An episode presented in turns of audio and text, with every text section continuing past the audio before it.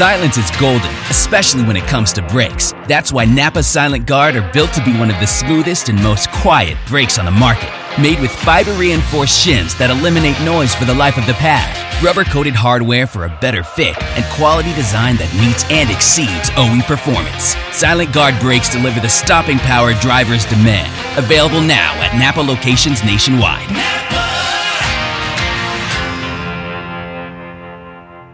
Warning this product contains nicotine. Nicotine is an addictive chemical, underage sale prohibited. Introducing Zone Nicotine Pouches, the perfect balance of unparalleled comfort, longer lasting flavor, and nicotine that satisfies. Whether you're zoning in during the race or zoning out after a tough day at work, Zone gets you there faster and keeps you there longer. Available in seven flavors and in six and nine milligram strengths. Find Zone at zonepouches.com and retailers near you. Own your zone with his own nicotine pouches. The following is a production of the Motor Racing Network, the voice of NASCAR. The Motor Racing Network presents NASCAR Live. They roll out of turn number four, come down to the line, white flag in the air, and right now Jimmie Johnson trying to get back around and go to victory lane here this afternoon. Give Rick Hendrick his 200th win. Follow him over to turn one. Jimmie Johnson off turn number two, six, seven car lengths in hand. He's got half a lap before he hits the victory lane. Race fans now waving their hands or waving their hats wildly on the back straightaway. Johnson comes back to turn number three. Off turn number four, looking for the checkered flag of the Southern 500. Been a long time in the making, but finally Jimmie Johnson gets it done, scoring the 200 Sprint Cup win for Hendrick Motorsports. Tonight, winning the Southern 500. Chad, congratulations. Win number 200 for Hendrick Motorsports and a Southern 500. Oh, I'll tell you what. What a. I'll tell you what. If you want to come to a race, you come to Darlington. This is an exciting event. Dude did a great job driving all day, obviously. The car was super fast. Couldn't be prouder of everybody on this Cobalt Lowe's team. NASCAR Live is brought to you by Toyota. For the latest Toyota racing information, visit toyotaracing.com. From the MRN studios in Concord, North Carolina, here is your host, Mike Bagley. Hello, everybody. Welcome to another edition of NASCAR Live here on the Motor Racing Network. Mike Bagley and the entire MRN crew here with you with a special Hall of Fame edition of NASCAR Live. Tonight, we'll honor all three inductees with career retrospectives covering Jimmie Johnson, Chad Knaus, and Donnie Allison. I'll sit down with Chad Knaus. We'll talk about his Hall of Fame career. We'll also continue our countdown to the Daytona 500 by revisiting one of Jimmie Johnson's two wins in the Great American Race and a whole lot more. But first, Kyle Rickey is here with a check of the latest headlines in NASCAR. Kyle? Mike, Jimmie Johnson will be back in the NASCAR Cup Series in 2024, competing in nine races for Legacy Motor Club. Johnson had previously committed to race at Texas, Dover, both Kansas events, the Coca Cola 600 at Charlotte, and at Las Vegas in the fall. The organization announced that the seven time series champion has also committed to taking on the Daytona 500 with sponsor Carvana, as well as entering the Brickyard 400 and the season finale in Phoenix. With the season inching closer and closer, shuffling in the NASCAR garage continues. Rick Ware Racing will welcome Chris Lawson, formerly of Front Row Motorsports, into the fold as Hill crew chief for Justin Haley. Haley will pilot the number 51 car, while the drivers of the 15 have yet to be announced. In other news, silly season dominoes continue to fall in the NASCAR Xfinity Series.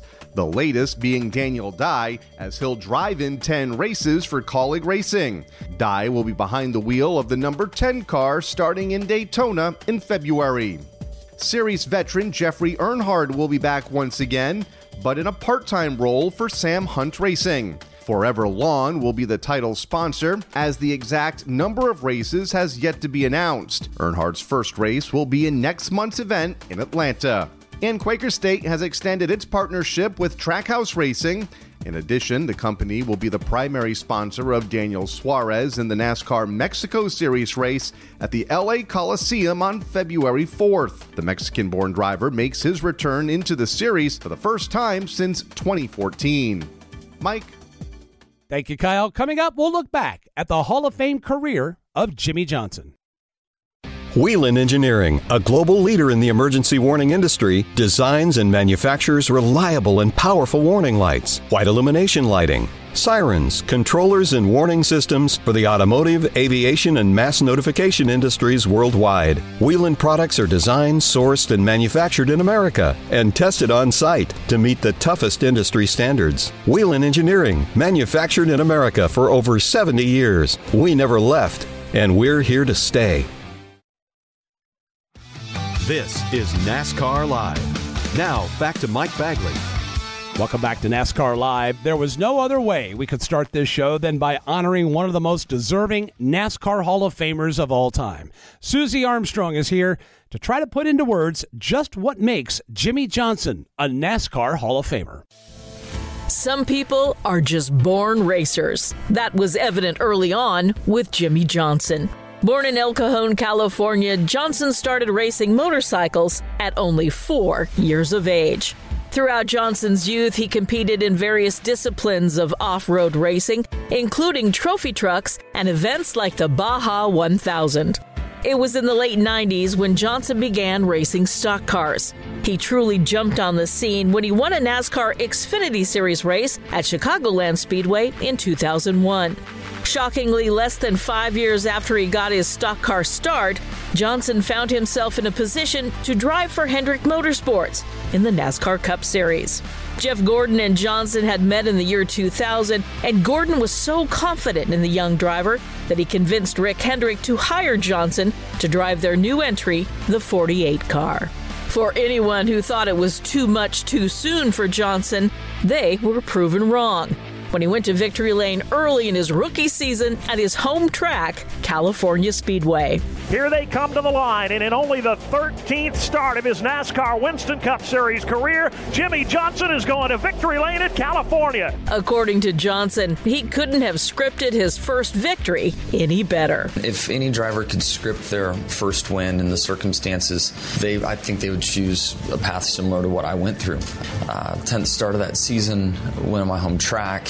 You know, you, you just you couldn't uh, script it any better. And when I look back, uh, I'm just you know I'm still amazed that it, it turned out that way. Johnson was off to a hot start, but it was in 2006 where he would reach superstardom. He began the year by winning the sport's biggest race, the Daytona 500. He then ended the year by winning his first championship. Jimmie Johnson is going to be the 2006 NASCAR Nextel Cup Series champion. That year was the start of an unprecedented reign of dominance for Johnson, who was the series champion again in 2007, 2008, 2009, and 2010, making history as the only driver in NASCAR to win five straight championships. Team owner Rick Hendrick believes that Johnson accomplished that in large part due to his drive to succeed. I just think he he wanted it so bad, and he, I mean, he he was like in the car, out of the car, and I think the combination was unbelievable. And uh, if he, he's going to run a marathon, he's going to be the best. If he whatever he decides he wants to do, he wants to be the best. And he doesn't just say it he does it. I mean he he prepares for it. Johnson's strengths weren't limited to consistency and championships. Johnson won races a lot of them and in the most pressure-packed situations. Johnson was a multi-time victor of all four of nascar's crown jewel events winning the Daytona 500 and Southern 500 twice, as well as the Coca Cola 600 and Brickyard 400, both a staggering four times. As Johnson continued to rise up the career wins list, he was also able to capture a sixth championship in the final year of the Chase for the Cup format. Ten years after Johnson's career season of 2006, he had another year for the record books in 2016. In February, at Atlanta Motor Speedway, Johnson tied the legendary Dale Earnhardt on the all time wins list at 76, an accomplishment that Johnson didn't take lightly. You know, I, I, entered the sport just hoping I could win a race and keep a job for a few years, and to have 76 and tie Dale Earnhardt Sr. is something I'm very, very proud of. I didn't have a chance to race against him, unfortunately. You know, there's been a big void in my mind about uh, not having that chance to race against him, and it was literally, you know, a handful of months away from having that opportunity. So to tie him for myself personally gives gives me a little something. It's a little bit of attachment to uh, the great Dale Earnhardt, and something I'm very proud of. Nine months later, Johnson tied Earnhardt and the legendary Richard Petty in an even more important category. They've been fighting adversity all weekend long. They've come through every one of the problems, and they come home victorious. Jimmie Johnson wins at Homestead and scores on history-making seventh championship, tying the late Dale Earnhardt and Richard Petty. That championship might have been the most clutch moment of Johnson's career, winning the title in a winner-take-all championship race at Homestead Miami Speedway. Johnson retired from full time racing four years later at the end of the 2020 season with 83 wins and a record tying seven series championships. With a career like that, it's undeniable the lasting impact Johnson had on the sport. Young drivers like Zane Smith and Christian Eckes both count Johnson as one of their inspirations to get into racing. I would say Jimmie Johnson uh, was probably a one of my favorites, if not my favorite, from him being from California and having a very, very similar background to me on, on how he got started. And I mean, how can't you really pull for a seven time champion as well? I'd say Jimmie Johnson was my favorite growing up. Thought just in the beginning because he won a lot, it was he was really cool. But then I kind of got to know you know who he is and what he stands for and stuff, and that's what uh, made me like him even more. Jimmie Johnson returned to the sport as a part owner of the newly minted Legacy Motor Club and reappeared at the track as a part time driver, something Johnson will continue to do this year. But before he reassumes the driver owner role, Jimmie Johnson will take his rightful spot in the NASCAR Hall of Fame class of 2024. Thank you, Susie. Coming up, I'll sit down with Jimmie's longtime crew chief and fellow Hall of Famer, Chad Knaus. Kyle Larson brings his Chevy four tires Sunoco Racing Fuel. From fueling NASCAR champions on the track for over 20 years to innovating 94 octane, the highest octane on the market. Performance is what Sunoco does. All Sunoco fuel at the pump meets the same top tier standards as the fuel used in NASCAR. Money stop here for Ryan Blaney. Four tires with Sunoco fuel. From the track to your tank, you can trust Sunoco to help your vehicle perform at its peak. This is NASCAR Live. Now, back to Mike Bagley. Welcome back to NASCAR Live. You can't tell the story of Jimmie Johnson's Hall of Fame career without including the man who sat on top of his pit box for the vast majority of it. Chad Knaus will join Jimmie Johnson as a member of the NASCAR Hall of Fame class of 2024, and I had a chance to sit down with Chad and discuss that accomplishment. Congratulations. What was it like when you got the notification that you were going to be a NASCAR Hall of Famer? It was pretty awesome. Um, was able to be. Jimmie and I were in the same room. We were at NASCAR, um, and we were watching on a monitor in this small little, you know, conference room, uh, watching Steve Phelps uh, undo the ballots, and I felt very confident that Jimmie was going in. That was easy peasy, right? Let's be honest. You know, Jimmie's going in. You know, first timer. Myself, I didn't really know. Um, there were a lot of very worthy people to to get into the hall that were on the ballot, right? So, are you being serious right now? No, dead serious. Absolutely. Really? Mm-hmm. Yeah, for sure. I, I really didn't. I really I was like, man, I I could see it. I could see it eventually, right? But I didn't know if it was going to happen then, that day, at that time. You know, I just didn't know, and I would have walked out of there probably fine if I if it hadn't been. Would have been okay. Yeah. So, but nonetheless, um, we were there and watching Steve, and they they said Donnie, and we're like, oh, that's awesome. And uh, Janet Guthrie and spoke about her and all of that, and Jimmie, and you know Jimmie sitting across, I think he was right behind me at the conference table, and I looked at him, and I could just see it in his eyes. He was like, man, this is awesome, and I was really just it was like it was a cool intimate thing. Like I got up, gave him a big man hug, you know, and just looked him dead in the eye and said, man, I'm so proud of you, you know, because I was I had went in there really quite honestly with the mindset of whether I go in or not, I'm here for Jimmie. I'm here to support him and be a part of this for him because I'm so proud of him. And that was that's why I went in there. I went in there. I was like, look, I don't. If I get it, great. But man, I know he's getting it, and I want to be there for him when they announce his name. So that was really awesome. So then we we sat down. Um, we you know, and then Steve goes through, and then you know he he said my name, which was really cool. And we watched the video, and Jimmie and I had another good hug, and um, and it was it was just really special. It's it's it's really neat. It's it's and I've known Donnie for uh, since I worked for Stanley Smith in Chelsea, Alabama, in the, the 1990, was I in the one and two, right? So I've known Donnie for a really long time as well. So it's really pretty cool to be going in there with those guys. You know, we had had conversation amongst ourselves. The fans have had conversations that when the time came that you would go into the Hall of Fame or become Hall of Fame eligible, Yeah. it made sense for you two to go together. Yeah. Did it? I know that you had resigned yourself that, eh, you know what, if it happens, if it happens, if it doesn't, doesn't. For some of us, it's not conceivable that you would go in separate because I don't believe you accomplished what you accomplished without him, Yeah. and he did not accomplish what he did without you, and it made sense to go together. You know, when, when, when I first found out that I was going to be on the ballot, um, Winston Kelley, who we all know and love, right? Um, director of the Hall of Fame. I think that's his name, is director, um, his title. I asked him, I was like, man, talk to me a little bit like, you know, Smokey Yunick. You know, some of these other guys, like, are they in? You know, because I didn't really know exactly, and they're not. And he's not. You know, Len Wood is, right? You know, some of the Wood brothers are, and some of the other folks are. But, like, the amount of people that were crew chiefs or what have you um, aren't in there that I feel like that they should be. So I feel like that there's other folks that really kind of deserve it better than me. And trust me, let's be honest, I upset a lot of people. No. right? No. So let's let's be straight. You know, there's a lot of folks in NASCAR that don't really care for me still to this day. Um, so and, and There's been a page or 20 that have been written in the rule book because you made them write it. so there's there, there's that element that you have to overcome, right? It's it's it's yeah, they're made there's stats, there's accomplishments, but there's also the emotional quotient that's always weighs in on everybody's decision. So I was like, man, if I don't get it, I get it. There's people that they don't like me, and it's fine, you know. So there was there was always that.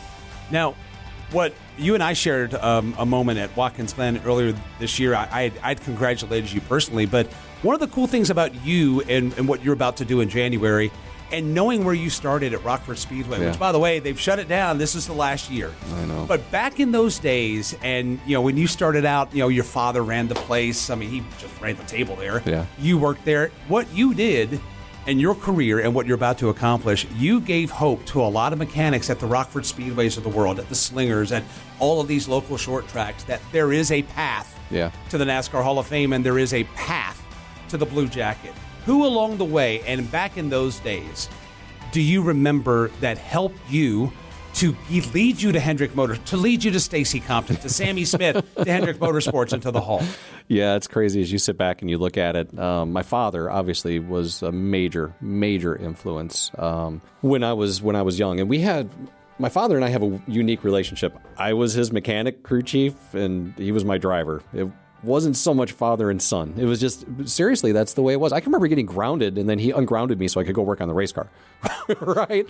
And it's true story, right? And so that's that's the way we were, right? Like I worked, on, I built and worked on his race cars from a very very young age, and he taught, and, and we raced a lot. We raced a lot. You mentioned Rockford Speedway, but we raced a lot all over the Midwest. And um, the Rockford Speedway going up there, which again you mentioned is gone, which is really sad. Um, the competition level was high. Like it was really high. And it, it taught me how to compete at a high level at a very young age and what it takes. My father in that, that track, in that area, taught me you have to have maintenance. You have to have performance. You have to do these things to be able to go out there and win and win consistently. We had one year where we had 28 races we didn't finish outside the top two. Right? Uh, 28 out of like. That's insane. Yeah, right? Think about that. Like, and, and you don't start. It's not, it, there's inversions. Like, if you win, you start last, right? So you're, and it's the 35, 40 lap, you know, races, you know? So it, it was awesome. And by Um, the way, you did that with not a lot of room to work on the racetrack. No, it's It's- tiny. It's not exactly the Pocono racetracks.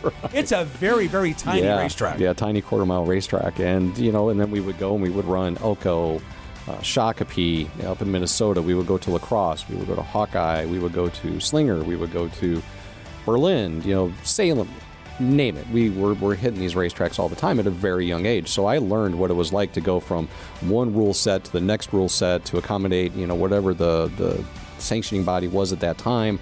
Um, was was really, you know, fundamentally sound from my father at that point. But, you know, I grew up racing against Mark Martin, Rusty Wallace, Alan Kulwicki.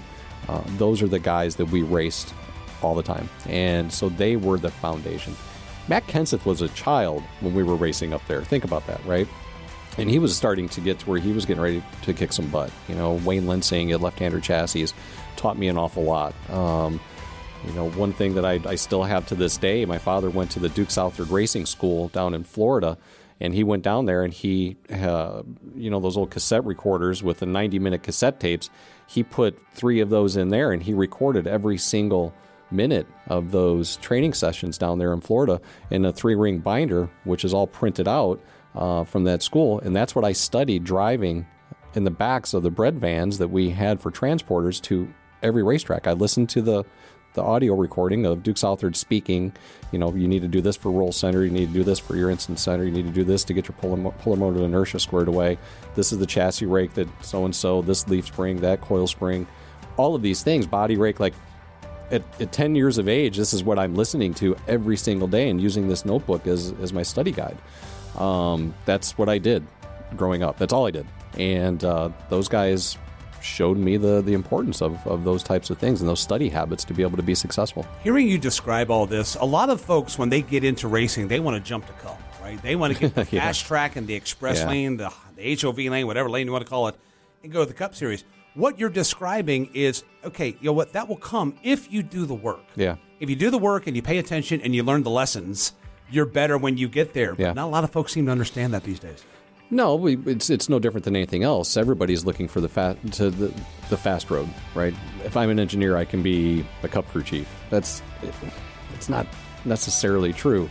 You could be a cup crew chief who's an engineer, right? Does that make sense? Uh, you know, so it's it's hard. There's a lot of dues that need to be paid, and, and from my perspective, and that's the way that I encourage our guys to try to learn that way. If you look at Greg Ives, an amazingly intelligent young man, man now, he's not young anymore.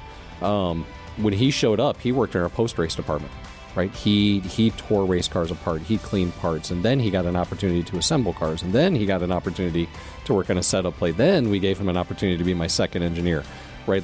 That was that was five years, right, of of fundamentals that he was doing outside of having a mechanical engineering degree from from up north. So uh, that's the way that we I like to see people transition. Um, and that's you know as you sit back and you look at it and talk about the people that helped me get there. You know, my dad, the racers, the drivers, the the crew members in the Midwest, and then as I got down here, being able to work with people like uh, Ernie Elliott.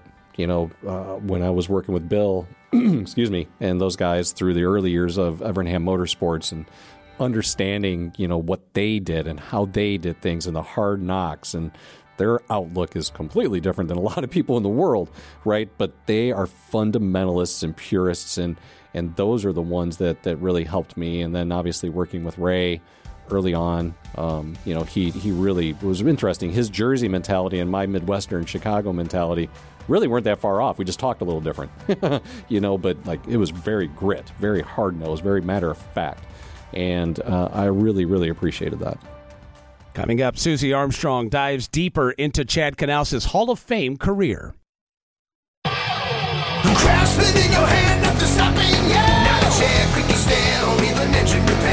Craftsman in your hand,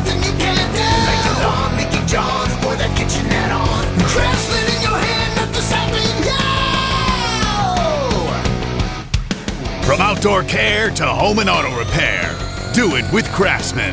Find the tools, equipment, and storage you need at your local Lowe's, Ace Hardware, or Craftsman.com. This is NASCAR Live. Now, back to Mike Bagley.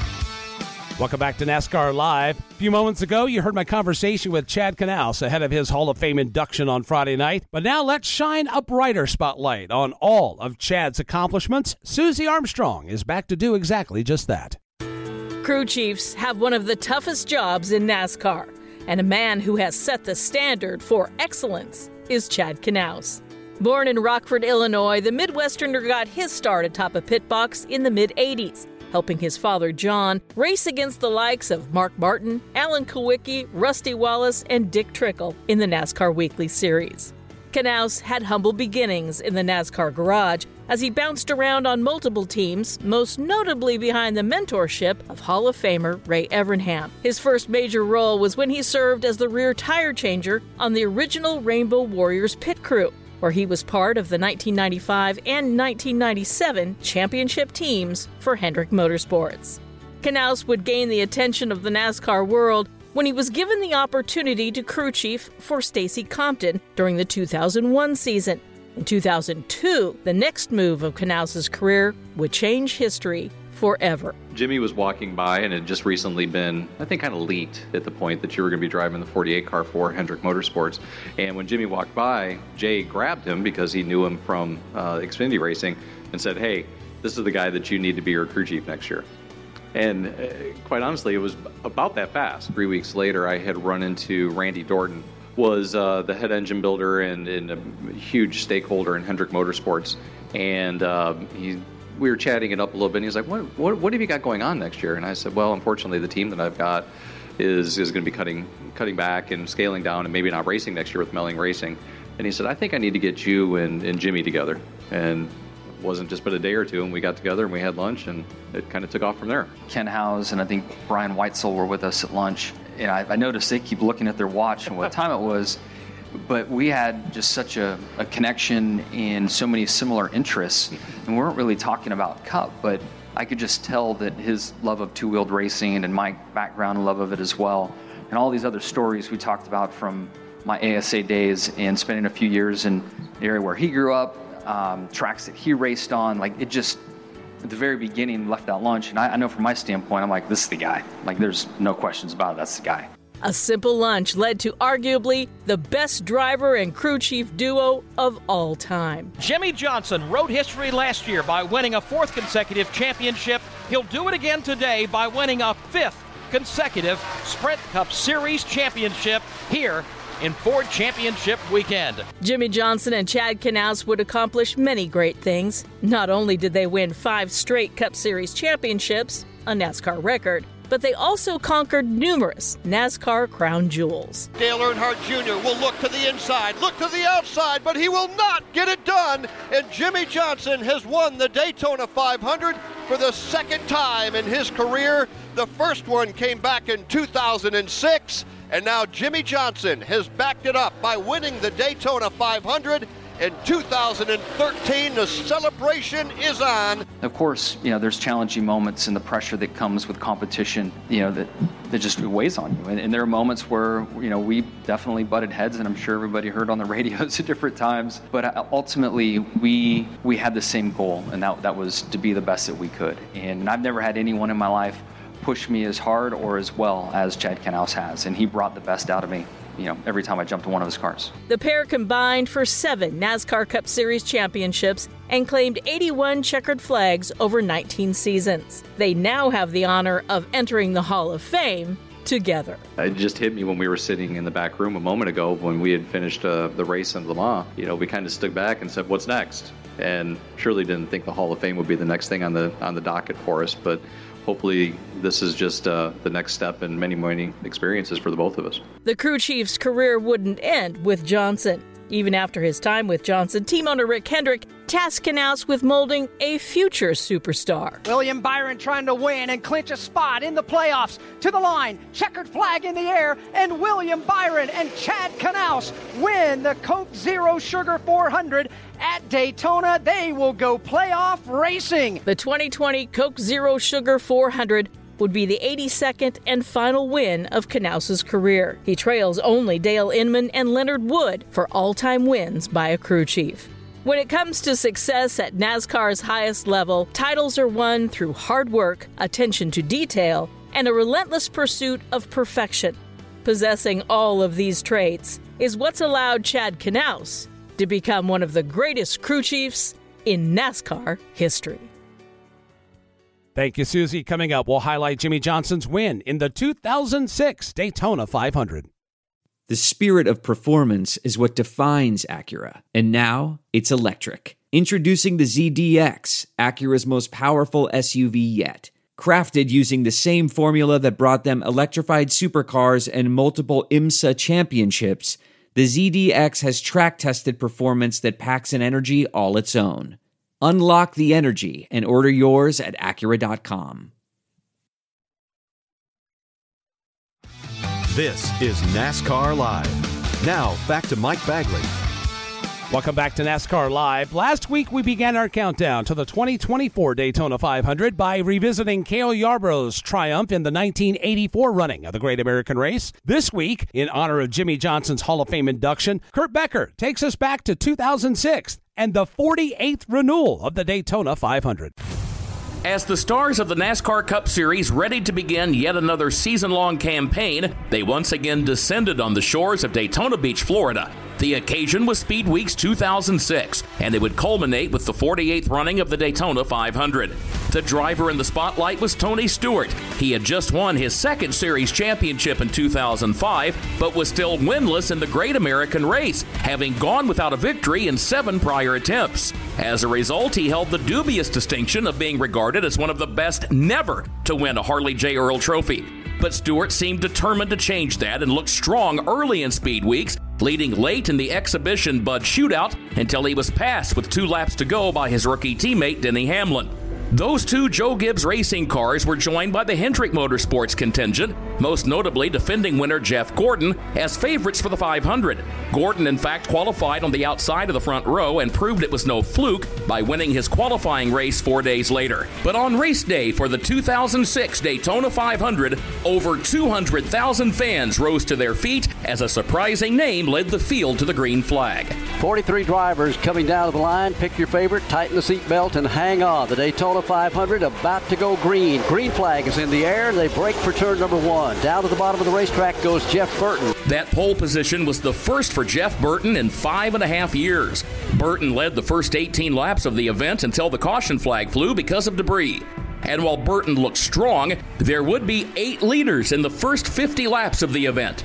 Stewart and another former series champion, though, were beginning to establish themselves as favorites. Here at Daytona, it is on. Matt Kenseth has taken the lead. That move took place up in turn one. But Stewart changes lanes to the bottom. Tony Stewart to the lead in three. Stewart paced the field for 20 consecutive laps, while Kenseth led 23 straight until a six car accident brought the action to a halt on lap 80. Whoa, trouble up in turn number three. Jeff Green turned down to the racetrack. Back up and into J.J. Yeley, collecting Joe Nemechek. Carl Edwards is up and over one car, and they're locked together, sliding down the racetrack in the middle of turns three and four. During the next stint of the race, a new driver inserted his name into the conversation, and he happened to be the 2004 winner of the Great American Race. And up front, battle for the lead. Here comes Dale Jr. to the inside of Kevin Harvick. They work by the lap machine of Nemechek. Wheel to wheel for the lead again in Daytona. Jimmie Johnson crosses over, falls in behind Dale Earnhardt Jr. to give him drafting help on the inside, and now it's Harvick left all alone. Dale Jr. goes to the lead. So as the race passed the halfway mark, the names at the top of the leaderboard were Stewart, Kenseth, and Dale Earnhardt Jr. But on lap 107, two of those three drivers were involved in an incident that would adversely impact their chances of victory. Behind them, three wide. Kenseth on the bottom, and they make contact. Kenseth goes off in the grass, driving in a straight line, loses control up the racetrack, and collects no one. You have got to be kidding me. He slides up, bangs the wall, does not touch anyone else. A scary ride for Matt Kenseth. Caution is on the speedway. Matt Kenseth, one of the strongest cars in the field, in trouble over again in turn three. Uh, Tony Stewart and Matt Kenseth made contact, Barney, and it was Matt Kenseth that got forced off into the grass. Kenseth was able to continue, but he was never able to work his way back to the front of the field, despite having led 28 laps on the day. And while Stewart did not sustain any damage, he was penalized and sent to the tail end of the field for what NASCAR deemed aggressive driving. Stewart was able to work his way up through the running order, but was sent to the tail end of the field again, this time due to a violation on a lap 126 pit stop. In the latter half of the event, all three of Hendrick Motorsports' young guns, Jimmie Johnson, Kyle Busch, and Brian Vickers, took turns at the point and showed it was not just Jeff Gordon who had potential to bring back the checkered flag for HMS. Gordon, in fact, led only one lap all day before getting swept up in a multi car accident with less than 15 laps to go. Johnson was the leader on the ensuing restart, and he seemed to have the race in hand, but another multi car crash forced the race into overtime. Trouble into the wall. Off the Jeff Burton is in the wall. Jamie McMurray head on into the outside retaining wall. Three cars involved as they spin down the back straightaway. The pressure was on for Johnson, who led the field to green on the final restart ahead of Casey Mears and Ryan Newman. Johnson would need to hold off those two, with Dale Earnhardt Jr. also looking to make a run in the final laps. Final time into turn number one. It's Jimmie Johnson, Ryan Newman, and Casey Mears. Dale Jr. goes to the outside of Elliott Sadler, but it may be too little too late. Jimmie Johnson off turn two leads it. Here's Jimmie Johnson, Ryan Newman, Casey Mears, the front three to the back straightaway for the final time. Jimmie Johnson not having any challenges from Ryan Newman until he steps to the outside. Here goes Ryan Newman, but they all leave Newman hung out to dry as they race back to the corner. Battle's going to be for second for the moment. Casey Mears and Ryan Newman. Jimmie Johnson looks in the rearview mirror. Trouble further back. Greg Biffle goes Jimmie Johnson is headed to victory lane. Jimmie Johnson off turn four comes into the trioval with plenty of breathing room. They're battling it out for second. Jimmie Johnson's going to win the 48th Daytona 500. The victory was an emotional one for the California driver. Not only was it Johnson's first Daytona 500 victory, but also it was accomplished despite the absence of his crew chief, Chad Knaus. You are now a Daytona 500 winner. You've been so close so often. Tell us about today's race. I, I, can't believe it. I am so proud of this race team. Obviously, it's been a tough start for us to get started here in the 2006 season, but for these guys to step up as they have, Darian Grubb filling in as crew chief, the team rallying. I had new responsibilities. We had a great Lowe's Monte Carlo. Um, everything was there, and, and, once once I got towards the front at the end of the race, I knew we were in good shape in those closing laps. Um, I had a feeling Casey Mears, my good friend, was going to play a part in the victory, and I, I'm glad he did. Johnson hoisting that Harley J. Earl Trophy as the winner of the Great American Race was a sign of things to come in what would be a magical and championship winning 2006 for the future Hall of Famer.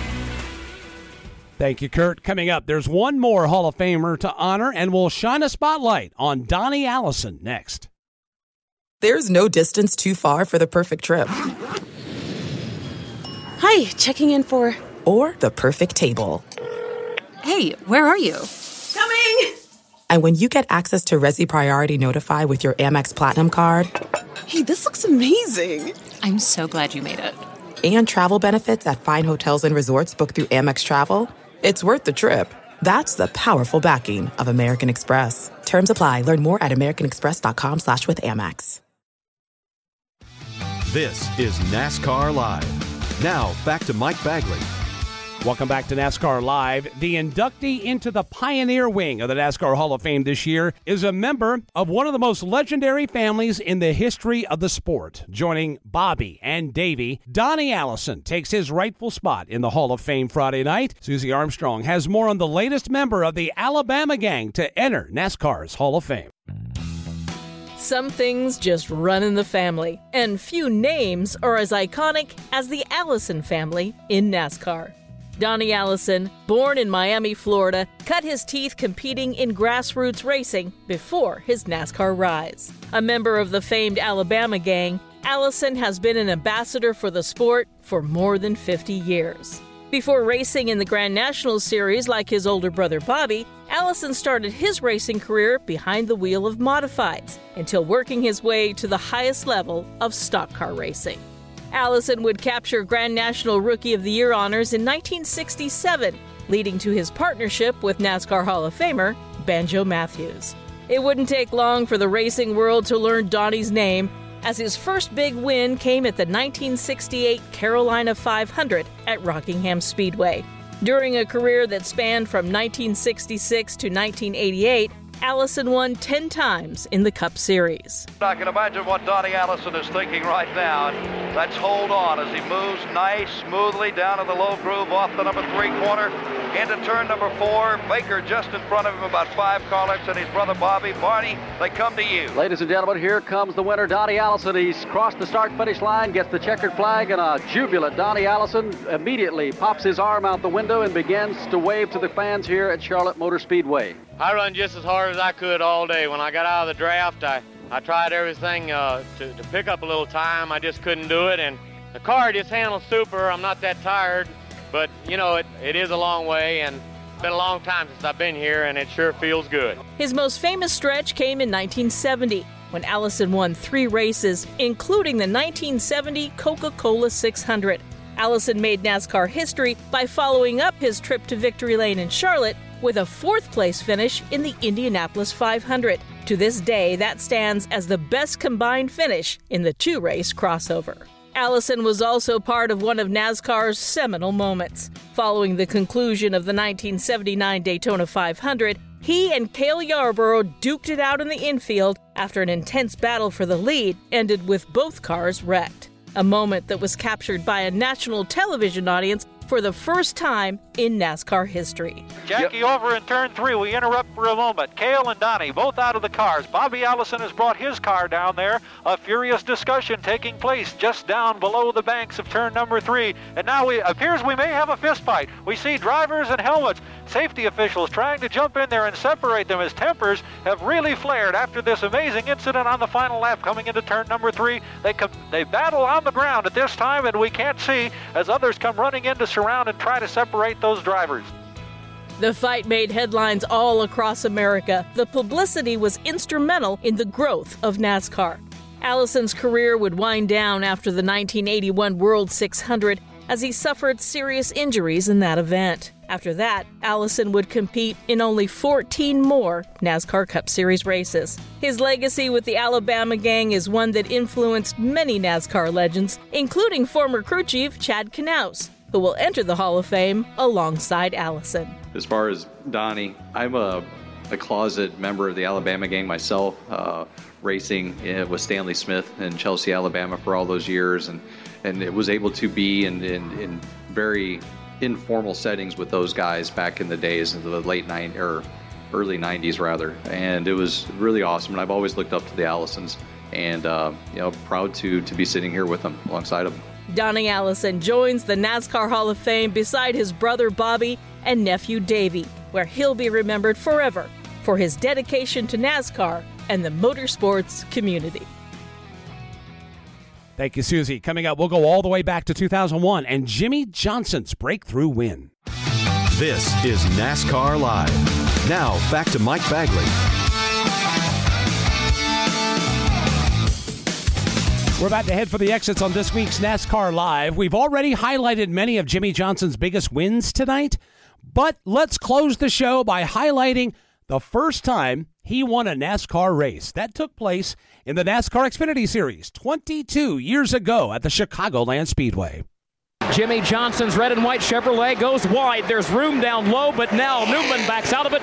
His blue and white Ford continues to chase the leader. They continue to be nose to tail off of turn two and down the backstretch. Ryan Newman does not appear to be making a move this time around. Takes a nice, easy line around turns three and going to try to pull the trigger this time on Jimmie Johnson. Got a lot of heat on Jimmie Johnson right now as he's trying to close in on his first win. Same thing for Ryan Newman in the Busch Series as both those two go back to turn number one. Third place, Mike Skinner, Jeff Burton, and Joe Nemechek. Still not too bad a race as it goes over to turn two. Keeping an eye on each battle. Back in third. Here comes Mike Skinner into turn number two. He's got Jeff Burton bearing down behind him as they work their way up off the corner. So Mike Skinner continues to ride in that third position, only a car length and a half behind him is Jeff Burton. Ryan Newman continues to work on Jimmie Johnson, but it's a carbon copy of the last lap. Newman not close enough to make a pass. Not really trying to step out of line and try anything, realizing he's got some time here. There's 11 laps to go in this race, and he's certainly there if Jimmie Johnson has happens to slip up just a little bit. They stay nose to tail again off turn two. They will stay that way all the way off of turn number two and onto the backstretch. Johnson shows the way. A lot of patience being displayed by the youngster Ryan Newman. Again, just riding one car length off the rear bumper of Jimmie Johnson. And let's give a nod to Jimmie Johnson. He's staying very, very cool in the lead. The car looks very smooth and stable through turns three and four. Yeah, sometimes you can ride on somebody's bumper lap after lap, and they you know they've got a strong car. And as the late Dale Earnhardt used to tell me one time, he said you can worry somebody out of the lead. Let's see if it works. It goes over to turn two. Ryan Newman is right there, keeping the pressure on. A couple of times it looks like Johnson will slip, but so far he manages to keep the car back down low. Johnson maybe just a little bit more of a lead this time around, although Ryan Newman's so close. What's the difference between a car length and a car length and a half? That battle for third, Skinner still has it. Jeff Burton still chasing him down as they exit turn four. That's going on some three and a half seconds behind the race for the lead. Here's Jimmie Johnson and Ryan Newman crossing the stripe. Still two car lengths between the front two. And it stays that way coming back into the corner. This time, both drivers down in the bottom lane of turns one and two. Johnson leads Ryan Newman. Ryan Newman off the corner looking for any chink in the armor of Jimmie Johnson, any vulnerable area at all around the track. So far, I don't think he's found one. Jimmie Johnson is still your leader. It will be eight laps to go this time as they cross the start finish line and head back off into turn number one. Jimmie Johnson has to be running a dozen thoughts through his mind. Is he just playing with me back there? Does he have a car to get around me, or am I good enough to hold him off? They go back to two. And within a couple of laps, they may start catching some lap traffic. Jimmie Johnson checks behind him and sees Ryan Newman is still very much in the picture. Ryan Newman right there down the backstretch. They close in on turn number three. This time Newman scoots up underneath the rear bumper of Jimmie Johnson. Very, very close. Closer than he's been in the last three laps. It'll be seven to go when they come down to the line this time, and Ryan Newman is as close as he's been in the last 10 or 15 laps. Less than a car length behind Jimmie Johnson. Across the stripe, he follows his tire tracks to turn one. Newman starts to drive down low. He drives deep into the corner, has to lift. Johnson is there to slam the door. So for now, Jimmie Johnson hangs on to the race lead. We watched the Busch guys in practice. One of the most popular places to pass was at the entrance of turn three. Not really down the backstretch, just try to beat them to the beginning of turn three. Ryan Newman may be trying to do that, but Jimmie Johnson shows good speed at this end of the track. What Jimmie's got one thing in his favor. He can protect that inside groove, and if unless he can get him in the straightaway, Ryan Newman can get around him in the straightaway. As long as Jimmie can hold that car to the bottom of the racetrack, it's going to be awfully hard to get around on the outside. They go back over to two. And they're closing up quickly behind the lap car of Mike McLaughlin. They follow him on the backstretch. We'll see how difficult Mike McLaughlin makes life for Jimmie Johnson and Ryan Newman. McLaughlin keeps it down low. Johnson has to swing up just a little bit high. So too does Ryan Newman. Oh, and Newman made contact with McLaughlin.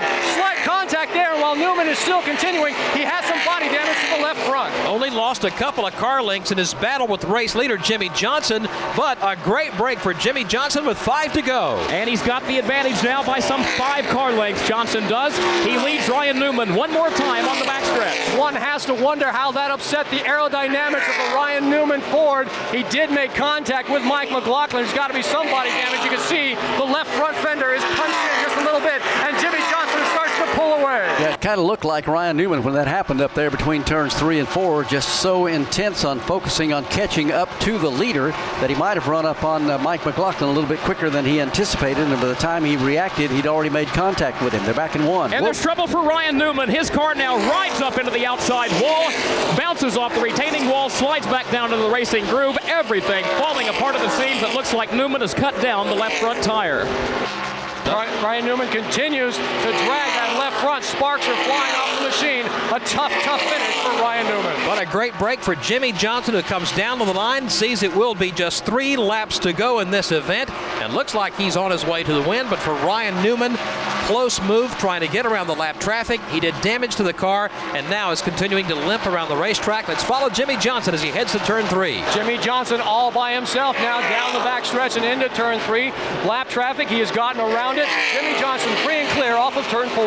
Got a big break a moment ago when Ryan Newman had problems down in turns one and two. Here comes Jimmie Johnson off turn number four, crosses the start finish line, sees the indication, a couple of laps to go as he works his way back into turn number one. Mike Skinner is way back now. He is five seconds behind. He has moved into the number two position. So Jimmie Johnson, if he can just keep it between the concrete walls for one or two more laps around, going to be home free. He's heading for turn three. Jimmie Johnson into turn three, and again, has to back up just a little bit, trying to clear the lap traffic. Second spot is Mike Skinner. Good battle for third between Nemechek and Jeff Ryan Newman continues to circulate around the racetrack, but he's down on the apron, wants to get as good a finish as he can. White flag, though, for Jimmie Johnson on his way to his first career Busch Series win. For the final time this afternoon, here comes Jimmie Johnson, his Chevrolet, back into turn number two, right down to the bottom of the racetrack. He races his way off of the corner for the final time. Jimmie Johnson could almost coast it home. There's nobody behind him, nobody in front of him. Jimmie Johnson brings it through turns three and four all by himself and in the lead. Jimmie Johnson off turn number four. Now he has earned this one. He has had to battle all day long to stay up there as he comes down the line. Checkered flag, and Jimmie Johnson wins his first Busch Grand National race. Does it here at Chicagoland Speedway. And that is how it all began. That's all the time we have for you for this week, my friends. Thanks to Chad Knaus for stopping by. I'm Mike Bagley. For the rest of the MRN crew, we thank you for joining us as well. Don't forget, we're on the air 8 p.m. Eastern Friday night with the Hall of Fame induction ceremony. Until then, so long, everybody. NASCAR Live is a production of the Motor Racing Network with studios in Concord, North Carolina, and was brought to you by Toyota. For the latest Toyota racing information, visit toyotaracing.com. Today's broadcast was produced by Trey Downing, Pat Jaggers, and Julian Council. The executive producer for MRN is Ryan Horn. Remember to visit MRN.com for all of the latest news and information. NASCAR Live is produced under an exclusive license with NASCAR. Any use of the accounts and descriptions contained in this broadcast must be with the express written permission of NASCAR and the Motor Racing Network.